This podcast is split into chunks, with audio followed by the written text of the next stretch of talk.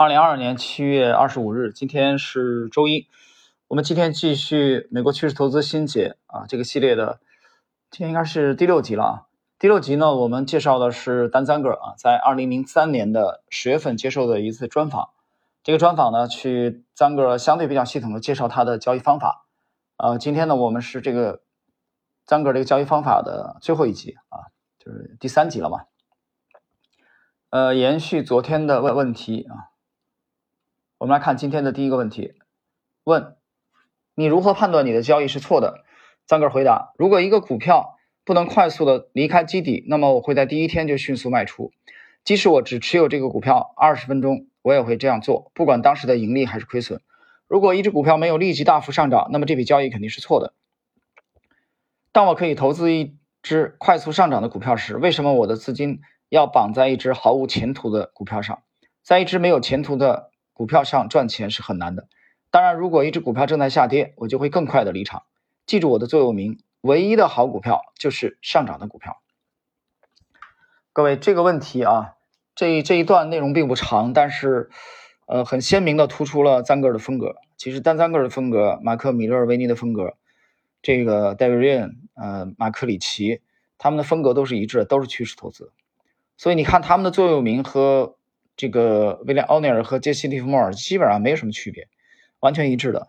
因为类似的话，奥尼尔在采访的时候，接受杰克·施瓦格采访的时候，就几十年前就讲过了。什么叫好股票啊？就是股票，就什么股票都不好，除非它上涨。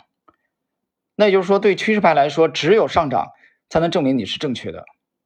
当然，这个上涨是不是一定要这个像赞格尔？我们看赞格尔的这个风格啊。他至少这次采访的时候，他还是这个偏短的这种啊，偏短的这种这种这种这种交易。因为零三年嘛，大家大家想一下啊，零三年他回顾的是他前面啊那那几年。当然，有的时候我觉得张哥这个话也得，呃，也要辩证的看啊。比如说一个股票没有立即大幅上涨，是不是马上就要卖出？这个也需要辩证的看。就第一个是看你的风格，对吧？你倒是这个偏短。啊，中短还是中长，对吧？中长的这个这个波段，一第一个是要注意这个，第二个要看背景，要看背景。就比如比如说，如果在熊市当中我们要做多的话，的确有潜力，它有潜力上涨。但有的时候你就未必能拿到像牛市这个狂热环境当中的这个很快啊，当天就可以获利的。这个时候你就需要一点耐心了。所以我说，丹赞格的这个话啊，我们也要结合当时的历史背景和他本人的这种风格。他在至少这次专访的时候，我看了他的这个回答啊，至少这个时候他还是偏短啊，就是相对频率比较高的。下个问题提问：你每笔交易会买入多少股票？赞个回答：这取决于整体市场的强度。你看，我刚讲完这一点啊，他说了，你你每笔交易能买多少股票？它取决于市场整体的强度。什么意思呢？市场强，他买入的仓位可能会重一些，对吧？市场弱呢？那就会仓位轻一点，以及哪只股票是否被证明是真正的强者？如果我能找到一些股票，它们有着巨大的收益增长，这指的是基本面啊，估值较低，基本面，并且有一个巨大的新市场空间，就像泡沫时期的雅虎，那么我会考虑以二比一的保证金买入百分之十五的仓位，就加杠杆了啊，在。行情开始的时候，我每次只买入一只股票，保证金为二比一，然后波段交易这只股票二啊到五天，然后再转向下一只股票。随着时间的推移，我会增加配置，同时持有两只股票，我一直持有两只股票，直到我的投资组合市值超过五十万美元，然后我增加到持有三只股票。在我的市持仓市值超过四百万美元之前，我几乎一直只持有三只股票。所以大家看啊，它其实是非常集中的。啊，总市值没超过四百万美元之前，他他居然只持有三只，四百万美元，我们现在就粗略的算一下吧，啊，两千多万人民币啊，几乎只持有三只，相当的集中。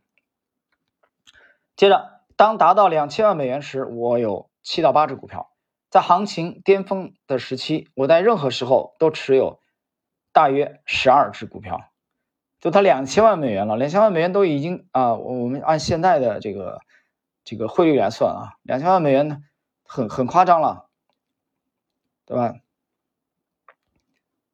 大家按现在的这个这个汇率啊，来来看一下，都已经一亿多人民币了，呃，居然只持有七到八只股票，所以相当集中。那么从刚才的我们讲到了，当张格尔在这个访谈的时候，他还是呃相对高频的啊，但同时又持股又比较集中。好，接着下一个问题，你使用跟踪止损和盈利目标吗？赞格回答：我从不使用跟踪止损，但是我会卖出那些快速上涨或长时间上涨的强势股。至于利润目标，没有人知道一只股票最终会走向何方，因此 我从来没有目标。我允许股票通过它自己的行为把我带入交易，然后再一次通过它的行为把我带出交易。呃，通过股票自己的行为其实就是图表啊，指的就是市场行为。那么，他讲了这个卖出快速上涨和长期上涨的强势的股票，这个其实跟马克·米勒维尼讲的强势卖出，在股价保持相对强势的时候卖出，这个是一致的啊。接着。交易员在执行交易方面，这是一个主观的过程，还是你会机械的去完成？桑格尔回答：当股票接近突破时，我会观察它的表现。你可以看到，有些交易员试图悄悄的买进，以便在股票突破之前买到尽可能多的股票。对于一些精选的股票，特别是那些交易量不大的股票，我会试着这样买入。但你必须小心，因为这往往对你不利。然后，当交易量激增，股票突破临界点时，我就会加仓。如果我还没有买入，我会开始。啊，买入该股，如果股票真的爆发了，我就回来尽可能多的买进股票，因为我知道要开始兜风了。啊，这个打了个比方啊。下个问题，你交易的盈亏比是多少？三个回答，我不知道，因为我从没算过。我确实买了很多刚走出基底的股票，因为你永远不知道哪些股票会上涨，哪些不会。如果股价飙升，我就知道我有了一个赢家，到那时我将大举增持这只股票。这就是巨额回报的来源，将资金集中在走势强劲的股票上，并卖出那些在突破当天未能大幅脱离基底的股票。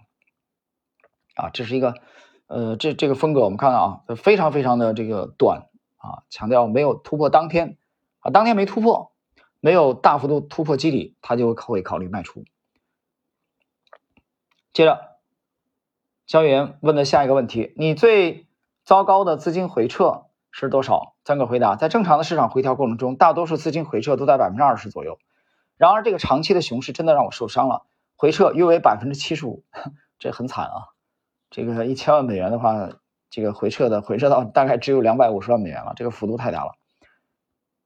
这其中有一半是由于两千年十月光纤行业有一天的崩盘，当时 NT 提前宣布了不及预期的收益，我的投资组合当天蒸发了百分之三十二。如果我没有投资其他几个行业，那天的情况会更糟。下个问题，你在开玩笑吗？当你损失了百分之七十五的资金时，难道你不想停止交易吗？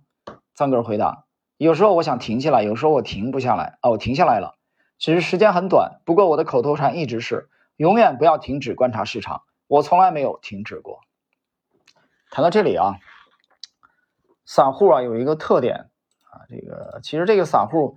不单是中国的散户啊，我觉得全球市场的散户投资者都有这个都有这个共性吧啊，所以我当我读到张哥这个回答这个问题的时候，就说永远不要停止观察市场，就永远不要去停止研究市场、跟踪市场。而散户，我觉得全球各个市场的散户都是一样的啊，你到越南啊，你到欧洲的任何一个股市啊，你你到非洲一样的，散户什么特点呢？他只在牛市的时候 才对市场保持关注，一旦进入熊市，他根本不研究了啊，不看了啊，听都不要听。所以，那么职业的人不是这样的。三哥讲的是永远不要停止观察上，因为没有说永远都是牛市的，牛熊是轮回的，对吧？还有震荡市。那么非牛非熊的啊，震荡的这个这个阶段，这一阶段我们不停的持续的，等会儿后边大家会听到啊，张哥去怎么研究市场的啊，他的专注度是非常非常惊人的，他能有这样的成功，跟他的极端的专注是有关系的。下个问题，这个糟糕的经历让你成为一个更好的交易者吗？张哥回答，不是更好的交易者，是更聪明的交易者。下一次大熊市来的时候，我就去毛伊岛。我会一直待在那里，直到下一次牛市到来。这个从字面意思理解啊，应该是一个度假的啊，旅游度假的地方。接着下个问题，你赚的最多的一天是多少？张哥回答：我在市场中最赚钱的一天是纳斯达克指数见顶后，跌到三千两百点左右之后的一天。那时我回补了我的空头头寸，并做了多了大量股票。第二天，一则新闻见报，纳斯达克指数飙升两百多点。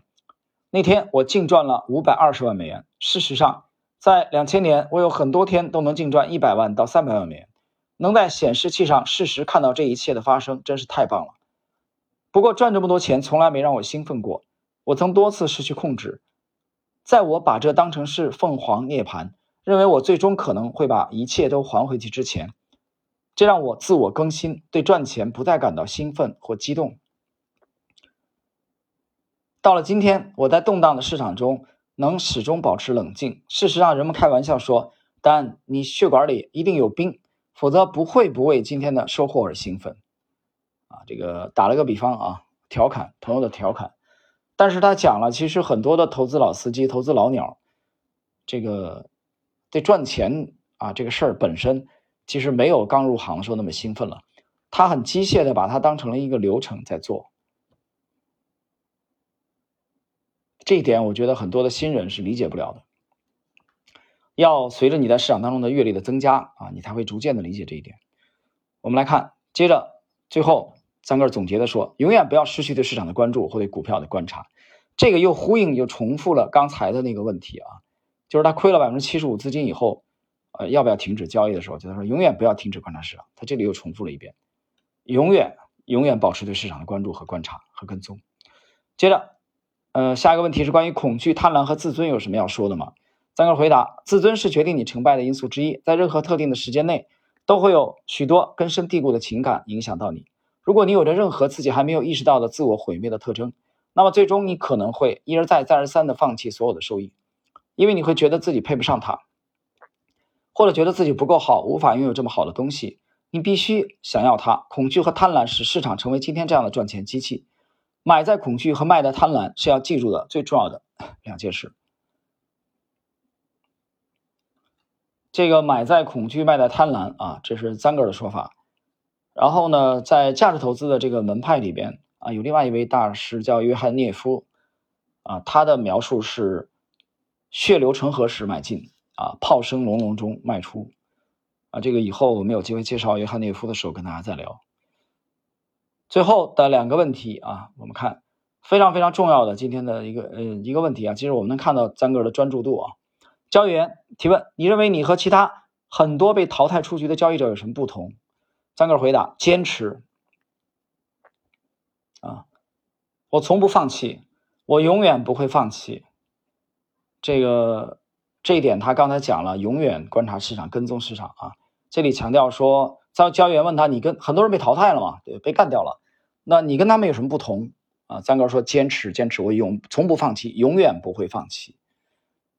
这个 其实我读到这儿的时候，呃，我想起来了，是呃二战的时候那句非常非常有名的话，就是那个 Never, never, never give up。这是温斯顿·丘吉尔在。二战的时候，领导英国去对抗纳粹，啊，在当时举国的整可以说整个欧洲非常悲观的那种大背景之下，啊，在当时的丘吉尔之前的首相张伯伦的绥靖政策，啊，弥漫在欧洲的背景之下，啊，温斯顿·丘吉尔像一头雄狮一样的，啊，用这句名言带领英国民众去抗击纳粹，直到取得胜利。所以我觉得这个行业也也是这样的啊，所以张哥。这里讲，我们看继续。我意识到，如果我放弃，我将永远无法拿回任何可能失去的金钱。我总是回到图表上，盯着他们看上几个小时，试图找出我错在哪里，是如何出错的，以及在图表或日线图上哪里可以预测到这只股票或市场即将崩盘。随着时间的推移，只要有足够的坚持和渴望，你通常就可以预测股票或市场的崩盘。我花了六年多的时间。研究图表，每周至少三十个小时才能够融会贯通。大家听清楚了吗？六年多的时间研究图表，这个时间跟吉姆罗贝尔的时间差不多。威廉呃，这个理查德威科夫用了大概十年。嗯，张格尔花了六年多。这个时间其实大家去看一下，这个箱体理论的这个创立者尼古拉斯达瓦斯大概也花了这么久，但是它的强度很大，它每周至少三十个小时，每周三十个小时什么概念？大家大家想一下，每周三十个小时，我就给你这个除以七，对吧？七天，一天都四个多小时，对吧？四个小时都不止。你要一周五天的话，那他一天，那就周末他比如说没弄休息了，那你想一想，那他平均一天要六个小时，所以非常非常专注，六年多啊，每周至少他用的是至少，所以哪有那么多的这个一夜的成功啊？没有多少，这些成功者基本上都是极为专注的，极为专注。他把图表啊，就像戴维·瑞恩一样啊，就是个图表对他来说就是一个探宝，像孩子探宝翻翻开石头。彼得林奇当时也是这样，不停的调研啊，调研的太勤奋了，以至于干脆后来 弄不下去了，满头的早生的华发啊，头发都白了。彼得林奇啊，他的方法的确是比较辛苦啊，不停的要去调研。OK，我们继续看。你会发现，找到一只想买入的股票，比最终突破突破股票预测到它的潜在突破要容易得多。永远不要放弃。又重复了一遍。OK，今天我们的最后一个问题，交易员说：“那么当你不交易的时候，你是如何享受空闲时间的呢？”赞格回答：“我喜欢打高尔夫、壁球和网球。我喜欢我的新游艇，喜欢收藏加州赤霞珠。啊，加州赤霞珠是美国的啊，美国的这个红酒啊，产于这个加利福尼亚。”然后法国勃艮第的葡萄酒，我的厨艺不错，但我还是喜欢去高级餐厅。OK，那么一个包工头出身的啊，一个非常励志的呃传奇的交易员啊，百万圆桌会议的四位大咖之一的丹赞格尔，在零三年的这啊这一部他的访谈去谈他的交易方法。啊，我们通过三集的内容跟大家就这个交流到这里啊，然后呢，这里我们再次感谢一下读书学习修炼公众号的作者修炼零零幺的努力啊，是他把这篇文章翻译给成了中文。我们下一集继续。